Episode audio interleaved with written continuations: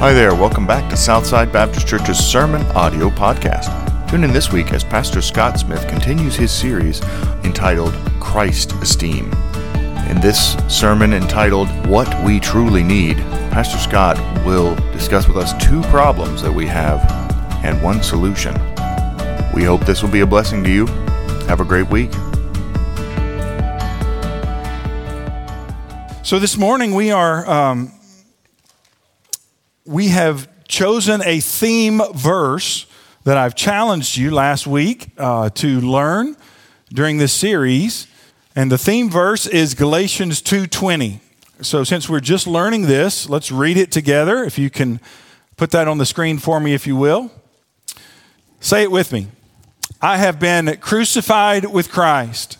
It is no longer I who live, but Christ lives in me. And the life which I now live in the flesh, I live by faith in the Son of God, who loved me and gave himself for me. Galatians 2 20. Listen, that um, kind of sums up what we are talking about in this series. We've begun a new series entitled um, Christ Esteem. Uh, we talked last week about why uh, self esteem is lacking and the fallacy of self esteem. And so I would encourage you, if you didn't get a chance to listen to that or watch that, go back and, and watch that when you get an opportunity. But this morning, I want to kind of continue in that theme, and I want to talk about where our confidence, uh, the confidence we're all looking for, really needs to come from. In his book, The Freedom of Self Forgetfulness, Tim Keller writes this. He says, When I was in high school, my mother would say things like, You know, honey, you ought to join the chess club. Anybody get encouraged by their mothers, right? Our mothers always encouraging us to do stuff. Honey, you ought to enjoy the chess, uh, go join the chess club. He said, I would say, Mom, I hate chess. Which she would follow with something like this Yes, I know, honey, but it will look so good on your college application, right? She said she would try again. Don't they feed the homeless and hungry downtown every Saturday morning? Why don't you go volunteer for that? To which he'd respond, Mom, I hate that kind of thing. he said he would get the same response I know, honey, but it will look so good on your college application. So he says, at school, I did all sorts of things that I had absolutely no interest in doing for themselves. I only did them for my mom or to put together a resume, right? Anybody do stuff like that, right? I'm sure we all have various things that we could put on our life resume that we've done in our lives, but we did them just so it would look good on our resume, or maybe so that we would feel good about ourselves. He goes on to say this. Uh, he says, This is what our egos are doing all the time. We're doing jobs we have no pleasure in doing. We're doing diets we take no pleasure in. We're doing all kinds of things, not for the pleasure of doing them, but because we're trying to put together an impressive life resume. By comparing ourselves to other people and trying to make ourselves look better than others, we are simply trying to create a resume, a life resume, to give us self esteem. Because we are desperate to fill our sense of inadequacy and emptiness. You know what the problem with it is? The problem with our life resumes are that many times they are simply just a facade. They're just a front. It's just a picture of what we want other people to see and how we want other people to perceive us. Friends, we talked uh, last week about the fact that we cannot give ourselves what we truly need. Uh, even if we fill that resume to the brim, even if we do everything we can to try to make ourselves feel better, we can try, friends, but we cannot give ourselves the confidence we're looking for. We cannot find in ourself, in self, the confidence that we're looking for. You know why? Because deep down, I believe not only do we all feel inadequate, but deep down we all know we are inadequate. Now, please don't misunderstand me. I think maybe last week I had a couple conversations, which is good. I love to have conversations after a sermon because it means you're thinking about what we've talked about. Um, but I think after that, maybe some, some of you have misunderstood a little bit. Um, I'm not saying we don't need confidence. I'm not saying that, that God doesn't want to give us that confidence. What I want to challenge in that is where we're getting our confidence from. Uh, so, uh, we need to realize, friends, none of us are perfect. Amen? We know that. None of us are perfect. None of us are good enough. None of us have all the answers. None of us are adequate in and of ourselves. However, we're all good at putting on a front. We're all good at impressing other people. We're all good at making ourselves looking good in front of others and pretending like we have all the answers, pretending like we have it all together. We're good at building the kind of resume which will make us look good, right? Put some community service on there, a few degrees, uh, member of this organization or that organization, involved in PTA, a volunteer for this, I've donated to that, and guess what? I've got an impressive re- resume. The reality is that there's, while there's probably some impressive stuff on there, the question is, why are we doing that stuff? Are we doing it? Here's my normally it's for one of two reasons, maybe both reasons. We're doing all that stuff, number one, to impress other people, or number two, many times to do what? Make ourselves feel good. Friends, true freedom doesn't come until we stop pretending, until we stop creating this facade, this front that we want other people to see, until we're willing to admit who we really are until we're willing to admit our failures, our inadequacies, our shortcomings, our weaknesses, and own them and be real about it. And then ask God for help. Stop pretending we have all the answers, and until we're willing to lean on His power and His filling to enable us to do what He's called us to do. Amen? It's kind of what I want to talk to you about this morning. I want to talk to you about how do we get there? How do we get from trying to do all this stuff just to impress other people to having genuine, real confidence in life. I want to talk to you this morning. Um, you know, normally I say we've got three facets or three signs or three truths or whatever. Well, this morning we've got two problems and a solution, okay? And so um, it's kind of what we have this morning. Number one, if you got your outline, um, take a look at this with me if you will. Number one, the first problem is this, friends. The first problem is I, what I see is that we, we try all sorts of ways to reform ourselves. We, whether you want to use the word reform, improve, um, change, our world tells us that we can do this.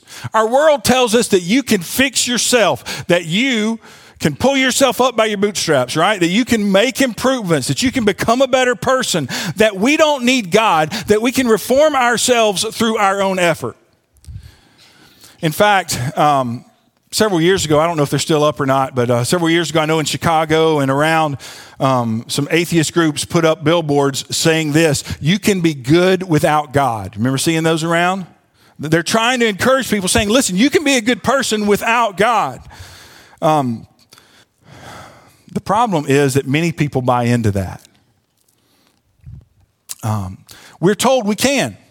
We're told that we can be a good person. We're told we can reform ourselves. We're told that we can do this through through several ways. This is not um, all encompassing, but I want to talk to you about a couple of the ways that we're told we did. Number one, we're told we can do this through education, right? We're told that we can become a better person through education. That if we'll just educate people, on the dangers of drugs or alcohol or whatever, then they won't have to do those bad things and make bad choices anymore. That education is the way to being a better person. Go ahead and hit the next slide, if you will. Uh, that education is the way to being a better person. Friends, the problem with this is making us smarter doesn't make us more moral, right? You know, getting education doesn't change our ethics. It doesn't remove the desire to do what we want to do, and it doesn't remove that, it doesn't do anything about our sin nature. Not only are we told that we can do this through education, but sometimes we're told we can do this through self help books and stuff, right? If we'll just learn more about our problem, first of all, we got to find out about our problem. And we got to find out what the triggers are for our problem and what causes those problems. And then we need to understand what a proper response should be and how we should respond. And if we understand all those things, then we'll do better. Maybe for a little while until the urge to do what we want to do gets so strong that we just go back to what we did before. We're also told that, that we can do this through the power of positivity. Some people say and teach that, listen, if we'll just think positive about things, if we'll keep, in fact, maybe you hear it this way, you just got to keep the negative thoughts out.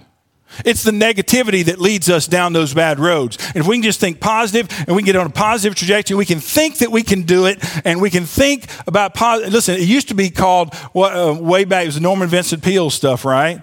Uh, the power of positive thinking, but now it's been, been ever so tweaked to positivity. Um, get the, put the negativity aside. Here's the problem with that. The, if we'll do that, they say we'll stay on track. The problem is then why are so many people off track? Fourth thing I believe we see that, that we're told we can do this through friends is through rehab. Through rehab, through rehabilitation. There's all sorts of different kinds of rehabilitation. Um, not talking about physical re- rehabilitation, but whether it's through mental or emotional or psychological or, or substance abuse rehabilitation.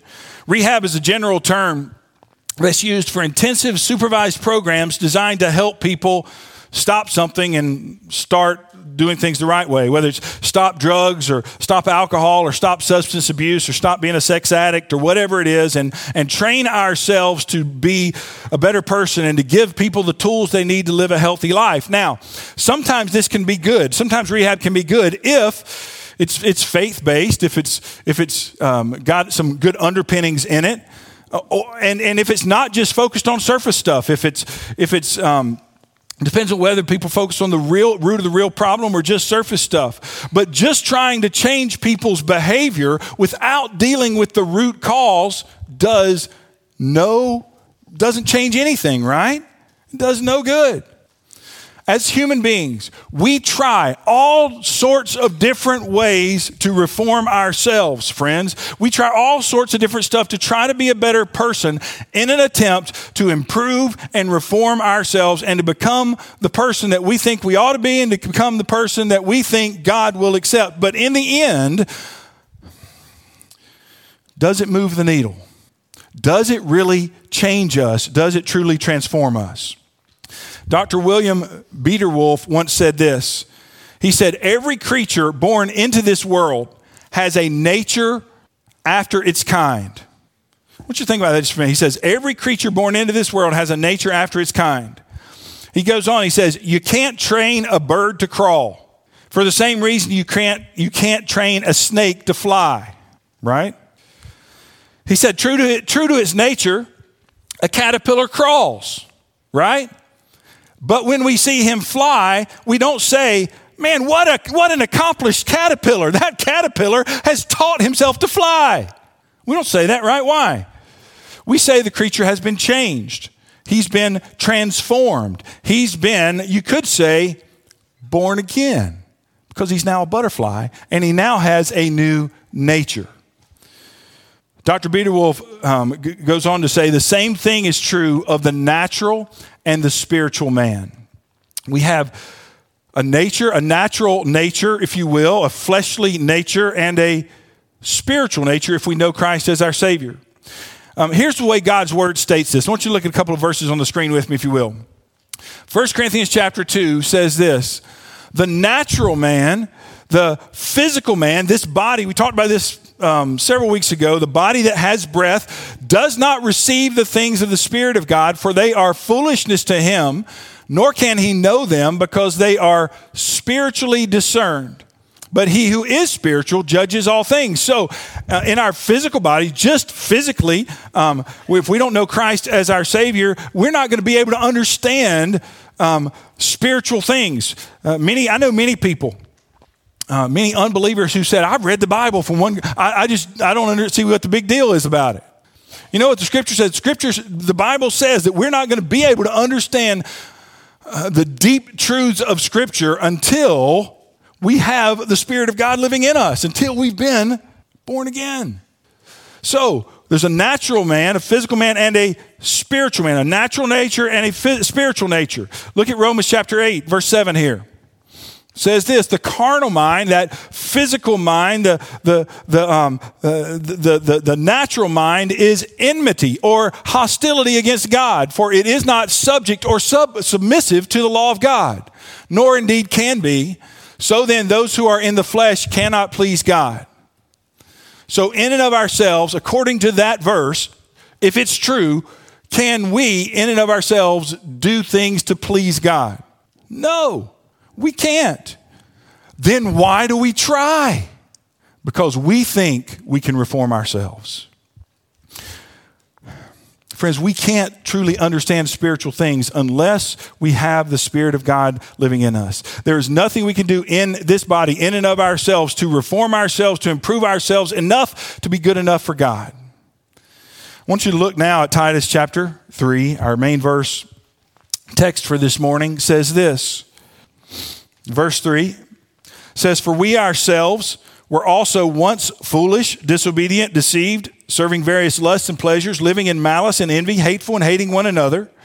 Talks about kind of how we were before we knew Christ.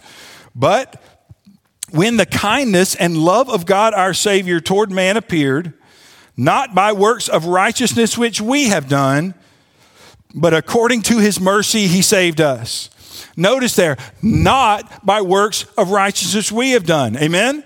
No amount of effort on our part, no amount of effort in trying to improve our fallen nature can reform us to be where we need to be. We cannot get there on our own. It can't serve as a substitute for the work of God within us when God transforms us. Amen? In other words, the best rehabbed person in the world, the best educated person in the world, the best reformed person in the world can never measure up to God's standards, friends, because we all still have a self focused, self centered heart working inside of us. That is the problem. Number two, the second problem I believe we run into is this, friends it is that human reformation is merely external human reformation is merely external.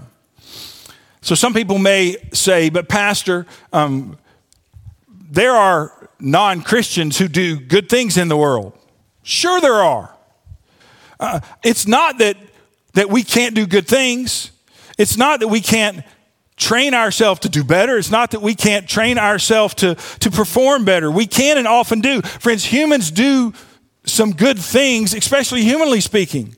But we can't train ourselves or reform ourselves or improve ourselves enough, friends, to fix the problem within us. There's always going to be a problem within us until we allow God to do His work in us. Unfortunately, there are many in our world today who teach human reform and self help who think they are godly or who think that they are teaching others to be godly, when in reality they are not. Um, some of these are secular people who claim to have answers and claim to have truth. Experts, right? Listen, in today's world, if we put it, put, if we put the word expert on somebody, everybody looks at them and thinks, "Oh my goodness, they must know everything." Not always true. Okay, in fact, very rarely true. It just means that they've spent a lot more time reading than you, than you have.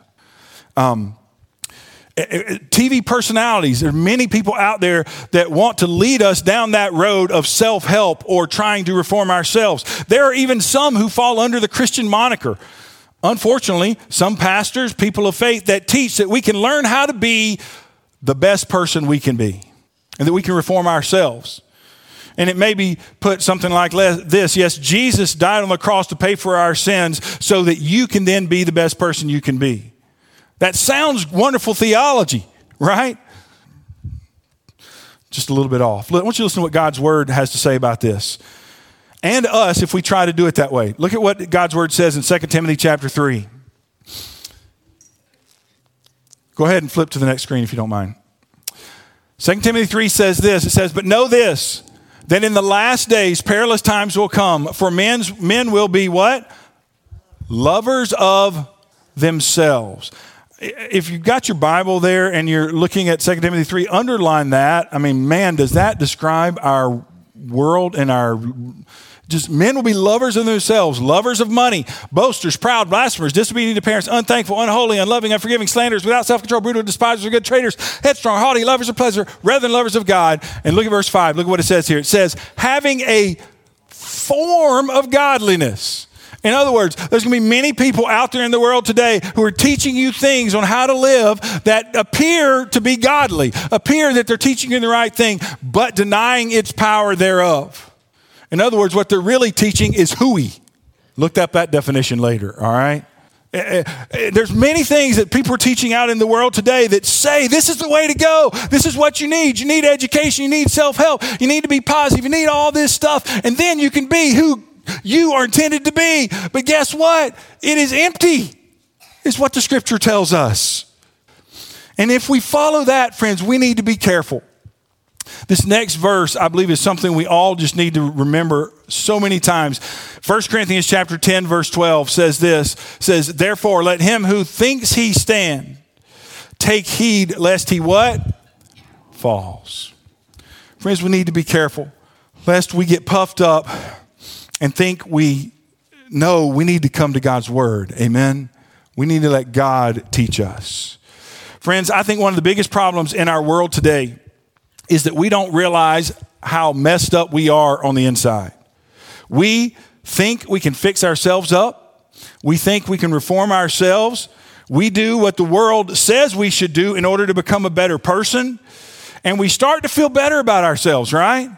You know what? I'm, yeah, I, I, I, did that. I helped out at the homeless shelter, you know, and I give money to this and I do that and whatever. And we look at the few good things we've done and we think, man, you know what? I'm not a bad guy.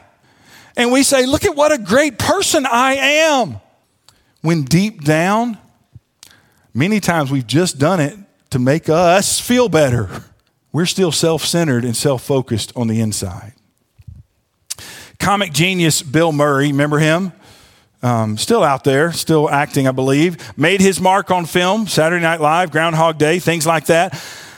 Uh, Murray is one of the well, most well known actors working today, has failed to find lasting relationships in his life. In an interview with Vanity Fair, Bill Murray shares what his underlying issue is in confronting his difficulties with commitment. What keeps him from committing? Here's what he says He says, What stops any of us? It's that we're really kind of ugly on the inside. If we look really hard, we're not who we think we are, and we're not as wonderful as we think we are. Props to you, Bill Murray, for admitting that. Friends, um, that's honesty. Amen? That's where we all need to get to. We need to realize listen, um, why do we need to be careful? Even after we're saved, listen, uh, we're still living in these physical bodies. And yes, we have a new nature, but we, that, that, that sinful nature in these human bodies still. So we need to put protections to place in our lives even after we're saved as we continue to grow. We need to rely on Christ. Remember, it's not I who live, but Christ lives in me. A 1961 research project some of you may have seen something uh, about this before. 1961 research project asked ordinary people to do something really bad. They asked, the, the, these people were asked to send extremely painful electric shocks to a stranger. In other words, they were asked to hurt somebody else with an electric shock. Unbeknownst to them, they were just fake shocks. And the people they were sending the fake shocks to were just actors who were pretending to be hurt. Okay? I'm sure the researchers didn't want to get blamed for all of that. Okay? But do you understand kind of what's going on here? Unbelievably, 65% of the participants cooperated and went along with sending the shocks. Now, I would imagine if I took a poll right now, most all of you would say, Pastor, I'd never do something like that, right? Most of us think that we would be in the 35% who refuse to go along with the program. However, in his essay, and I love the title of this essay, You're Not As Virtuous as You Think. Nitin Nohria, the dean of the Harvard Business School, says, Don't be so sure. He says that there is a gap, there's a name for the gap between how people believe they would behave and how they actually behave. You know what he calls it? Moral overconfidence. Moral overconfidence. He says that in the lab or in the classroom and beyond, we tend to be actually less virtuous than we think we are. And a little moral humility could benefit us all.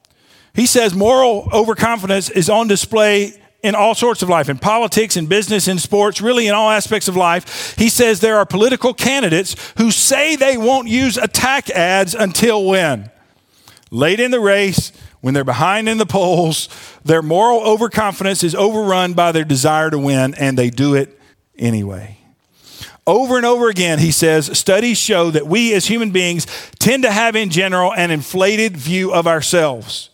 We rate ourselves as above average, above average drivers, above average investors, above average employees, and yes, above average people, even though he says math dictates that can't be true of all of us.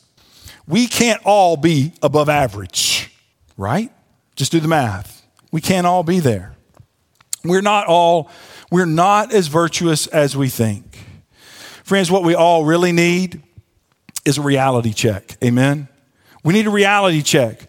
We need to realize that our own goodness is not as good as we think it is. As we talked about this last week, that on our best day, our righteousnesses, Isaiah tells us, are as filthy rags before God. We think we're earning brownie points, yet we're doing it for our own selves. And friends, everything that we're doing, it's just superficial, it's just external, and it doesn't really get to the heart of the problem. The reality is, friends, we stand utterly sinful, in desperate need of God to do something to help us because we can't reform, improve, change, or fix ourselves. Amen? We stand utterly hopeless before a holy God. That leads us to number three. I told you I was going to give you two problems and a solution. Here's the solution. Number three. Friends, what we truly need, what every single one of us needs, is a regeneration of the heart. We need to be regenerated. We need a changed heart. Very simply put, we can't, many people think they have to fix themselves up before they come to God, right? Well, Pastor, I would, you know, I'd come to church, I'd, I'd come and I'd give my life to the Lord, but there's some things I got to get in order first. That's kind of usually how we say it, right? Some things I got to, I got to get right first. Friends, that's not how it works. We don't fix ourselves up to come to God. We come to God to let Him fix us up because we can't. We don't need reformation, friends. We need transformation. I want you to look at this verse with me. You know it. 2 Corinthians chapter 5, verse 17 says this. Go ahead and to the next one, please. 2 Corinthians 5, 17 says this. Therefore, if anyone is in Christ, he is a new creation. Old things have passed away. Behold, all things have become what? New. So, friends, that's what we need. Amen. We need to be made new. And how are we done this? The scripture tells us we need to be in Christ. It's we need God to change us and transform us from the inside out, friends, not just us working to improve ourselves, but God changing our hearts. The question is, how does that happen? Let's look again at Titus chapter 3. Titus chapter 3 verse 3 says this. says for we ourselves we're also we read this already once what Foolish, disobedient, deceived, serving various lusts and pleasures. Go down to verse 4. It says, But when the kindness and love of God our Savior toward man appeared, not by works of righteousness which we have done, but according to his mercy, he saved us. How? Through the washing of regeneration and renewing of the Holy Spirit. So, in addition to what we learned just a minute ago, we learned a couple of more things here, right? We learn how has he saved us. He saves us through the washing of regeneration and the renewing of the holy spirit. So it, first of all we learn that this is an act of the holy spirit. Amen?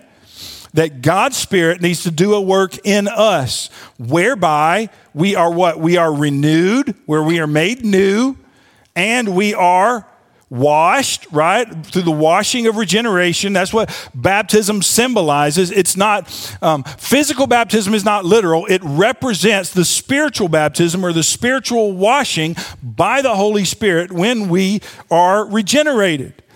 Okay, it says through the washing of regeneration. Um, that's it's the work of the Holy Spirit. Interestingly, the word regeneration comes from two Greek words. It, it, one word, palingenesia, comes from two words, palin, which means anew or again, and genesis. What word is that in English? Genesis, right? Okay, which means um, origin or lineage or birth. So palin, anew again, origin or birth. So it is speaking of, of, of, of something new happening, uh, a, a new birth. We heard about that before somewhere, right? There's, the, it's talking about the transformation that takes place in the heart of an individual when he or she responds in faith to Christ. Jesus talks about this to Nicodemus in John chapter 3. Turn over there with me if you will. John chapter 3. Listen, you need to know this passage. You need to know this passage as much or as more than any other passage in all of Scripture. Okay? John chapter 3. Man by the name of Nicodemus, a very religious guy, a spiritual guy, comes to Jesus. He comes at night. Why? Because he was a Pharisee and all the other Pharisees, he didn't want them to know he was coming because they hated Jesus. And so he came to Jesus at night because he was curious. He thought, man, there's something really special about this guy. In fact, when he comes to Jesus, he says this He says, Jesus, we know that you're a teacher who's come from God because you couldn't do the things that you're doing if you weren't. In other words, he saw the miracles and things Jesus doing. He said, we, we know there's something special about you. Now, I don't know really what he was going to ask after that, but J- Jesus kind of interrupts him with this here in chapter, chapter 3, verse 3. And Jesus says this Nicodemus, most assuredly I say to you, unless you are born again, unless you are born from above, you cannot see the kingdom of God. And so Jesus kind of cuts right to the chase. Nicodemus was all about being religious. He was all about trying to be the perfect guy. He was all about the resume. He was all about the front and what people saw. And Jesus said, Nicodemus, you can't be a part of the kingdom of God unless you're born again. All the stuff that you are trusting in, believing in, all of that is nothing, but you got to be born again. Now, this threw Nicodemus for a loop. It kind of shocked him up. Nicodemus said, Born again? Jesus, what are you talking about? In fact, uh, people say the, the scripture's not funny. Friends, this is funny. You mothers, however, are not going to find this funny on Mother's Day. Okay? You know what happened, right? Nicodemus says, and you can see he's just, he'd have to have a puzzled look. I don't know that you could say what he's getting ready to say um, without being confused. Nicodemus says to Jesus, Jesus, are you saying that I, you have to, a man has to go back into his mother's womb and be born again? To which all the mothers say, No, right? And absolutely not. Um, Jesus had to chuckle at that moment. no, Nicodemus. I don't. Maybe he didn't. I, I, don't know. Scripture doesn't tell us. But uh, basically, here's what Jesus says after that. No, Nicodemus, you don't have to be born physically again. Okay, you can't be born physically again, right? But yeah, hallelujah, my wife says. She's done, she says, completely. You don't have to be born physically again, but you do have to be born physically. He says, yes, you have to be born of water, but you also have to be born of what? Of the Spirit. Friends, we're all born of water. That's the physical birth. He says, but you also have to be born of the Spirit. In other words, it's not through osmosis, it's not through education, it's not even memorizing the Bible from front cover to back cover. Now, being in God's Word will help and transform you and bring about the new birth, friends. But reading it and just knowing it doesn't uh, doesn't do that, friends. It is allowing the Spirit of God to do His work in us and w- where we become born again. You may ask, how exactly does that happen? Well, Jesus goes on to talk about, listen, the Spirit moves where He wills, and we don't know, just like we don't know where the wind comes from and all of that. Um, the Spirit moves as God wishes. But He goes on down in verse 14 to tell us something very interesting, and He spells it out. In fact, He says, Nicodemus asks that question, and Jesus says, Nicodemus, you're a teacher of Israel, and you don't know these things? You know, Nicodemus, it would have been very easy for him. I give Nicodemus props. It'd have been very easy for Nicodemus to be um, prideful and walk away, but he didn't. And Jesus says this to him in verse 14. Jesus says, And as Moses lifted up the serpent in the wilderness, even so must the Son of Man be lifted up. You remember that story? Maybe you don't. Let me give you just a brief synopsis. Here it is. The Israelites were complaining. Newsflash, right? They loved to complain out in the wilderness. And when they were complaining, that this time when they complained, God sent fiery serpents among them to bite them as a punishment for that, and some of them began to die. Guess what? Uh, they very quickly said, Ah, we're going to stop complaining. They went to Moses. They said, Moses, go to God. We're sorry. We're repentant. We're not going to do that again. And Moses went to God and said, God, listen, they're sorry. What can, can we do something about this? And here's what God told Moses God told Moses to go and get a, to make a bronze serpent on a pole and put it up on a pole in the middle of the camp. And so that when anybody ever, when anybody got bitten, they, if they would look at the bronze serpent, they would be healed and they wouldn't die. Interestingly enough, I think it is interesting. Listen, we have a we have a tendency when we have problems like snakes to look down, don't we? We have a difficulty looking up. But Jesus says that that story gives us an illustration. Just as Moses lifted up the serpent in the wilderness, even so must the Son of Man be lifted up. Very simply, where was Jesus lifted up? On the cross. Amen lifted up on the cross. Where are we to look? We are to look to him on the cross. Not that he stayed there, but he rose from the grave. But what he did on the cross paid the penalty for our sins. So we must also, he must be lifted up so that whosoever believes in him, looks to him and believes in him should not perish, but have everlasting life. Friends, how are we born again? We must believe that he is who he said he is, that he did what he said he did. Believe that it is not through our own merit, not through our own reform, not through improving ourselves, none of that stuff, friends, but it is only through the blood of Jesus Christ that was shed for us on the cross that we can be saved. And when we respond in faith, saying, Yes, God, I believe that. Jesus, I believe that you are who you said you are. You did what you said you did. And I'm not trusting in myself. I'm going to trust in you. Boom, at that moment. When we respond in faith, the Holy Spirit does a miracle in our heart. I don't know how to explain it. I don't even know how to t- tell you any more than what I'm telling you right now. But when we respond in faith, the Holy Spirit transforms us, He regenerates us. It is a work that He does in our lives that when we surrender to His Lordship and we are born into His family, we go from death to life. All of our sins are forgiven and we become a child of God. Friends, it's not possible in and of ourselves, it's only possible for Him. That's the good news. Amen? And it is possible for you today. How many of you here, how many of you watching online, been trying over and over again. Man, I got to do this. I got to do better. I got to be a better person. Even while, even some maybe while you think you're trusting in Christ, that's not what you have to do. You need to just bring it all to Him. Just lay it all before the Lord and say, Lord, this is me. I've tried it my way. It doesn't work. I'm giving it all to you. And let Him, Lord, do your work in me. Save me, renew me, regenerate me, make me your child. Friends, Whosoever calls on the Lord, Romans 10 13 says, will be saved. God will do that work in your heart and in your life. I want to close this morning by sharing the story of a man, um, by the man of, of, uh, the, of the name John Joseph. In high school, John writes, he says, My life revolved around sports and popularity. It unfortunately got out of control, but got further and further out of control with each passing year in high school. He said the weekend parties of my freshman year became week long parties by my senior year as casual drinking metastasized into alcoholism. He said I began selling drugs and was introduced to co- cocaine. He said cocaine then stole my soul. I started selling cocaine. He said I became a monster, a liar, a thief. I used everyone and everything to serve myself. He said I didn't care who I hurt. He said I decided to make drastic changes and enlisted in the Coast Guard. He says, although boot camp gave me some much needed structure and discipline, it couldn't change my heart. He said, I fell back into the same way of living. Then God put another young man by the name of Art Thompson in my life.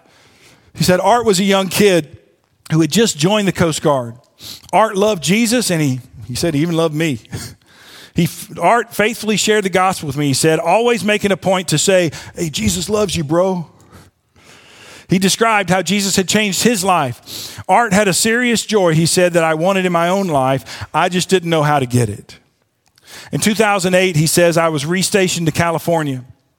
And despite the change in scenery, the same problems with drinking and drugs followed me. But then, he says, I started attending church. The problem, however, was that I still thought of the gospel as a call to change myself through willpower. I stopped drinking, I stopped doing drugs, and started exercising some self control in those areas to the point where I figured I had saved myself.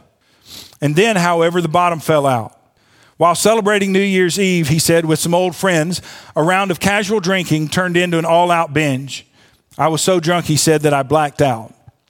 I drove home in a state of despair, convinced I could never truly change. Arriving back, I thought I would listen to a sermon to clear my mind. I'd learned about a preacher by the name of John Piper. Before long, he said, I found myself captivated. Piper's preaching about God, sin, justice, and hell was unlike anything he says I'd ever heard. For the first time, I understood that I was guilty of more than just doing bad things. I had sinned against a holy God and deserved his judgment. Two, night, two nights later, he said, I listened to another Piper sermon, one on John 3.16. Piper preached, depending on how we respond to that, we will either spend eternity with God in heaven or eternity separated from Him in hell. He says, I distinctly remembering time slowing down to a crawl as he said those words.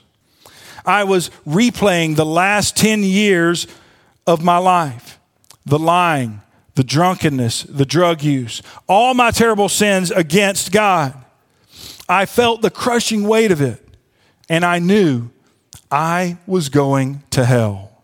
He said, and then I knew I wasn't as he responded to faith in Christ. He says, the burden of my sin instantly fell off, replaced with the knowledge that Jesus was now my Lord and God had saved me. That moment, that moment in time, led to an immediate and radical change as God removed my heart of stone and gave me a heart of flesh and set me free from my sin. Friends, John Joseph had very simply been born again.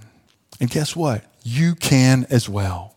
By understanding the magnitude of your sin against God, realizing that there's no way in and of yourself you can save yourself, but it's only by the grace of God and what Christ did on the cross that pays for your sins that Almighty God, even though you deserve death, hell, and judgment, is willing to accept his son's death on your behalf and in your place and as payment for your sin.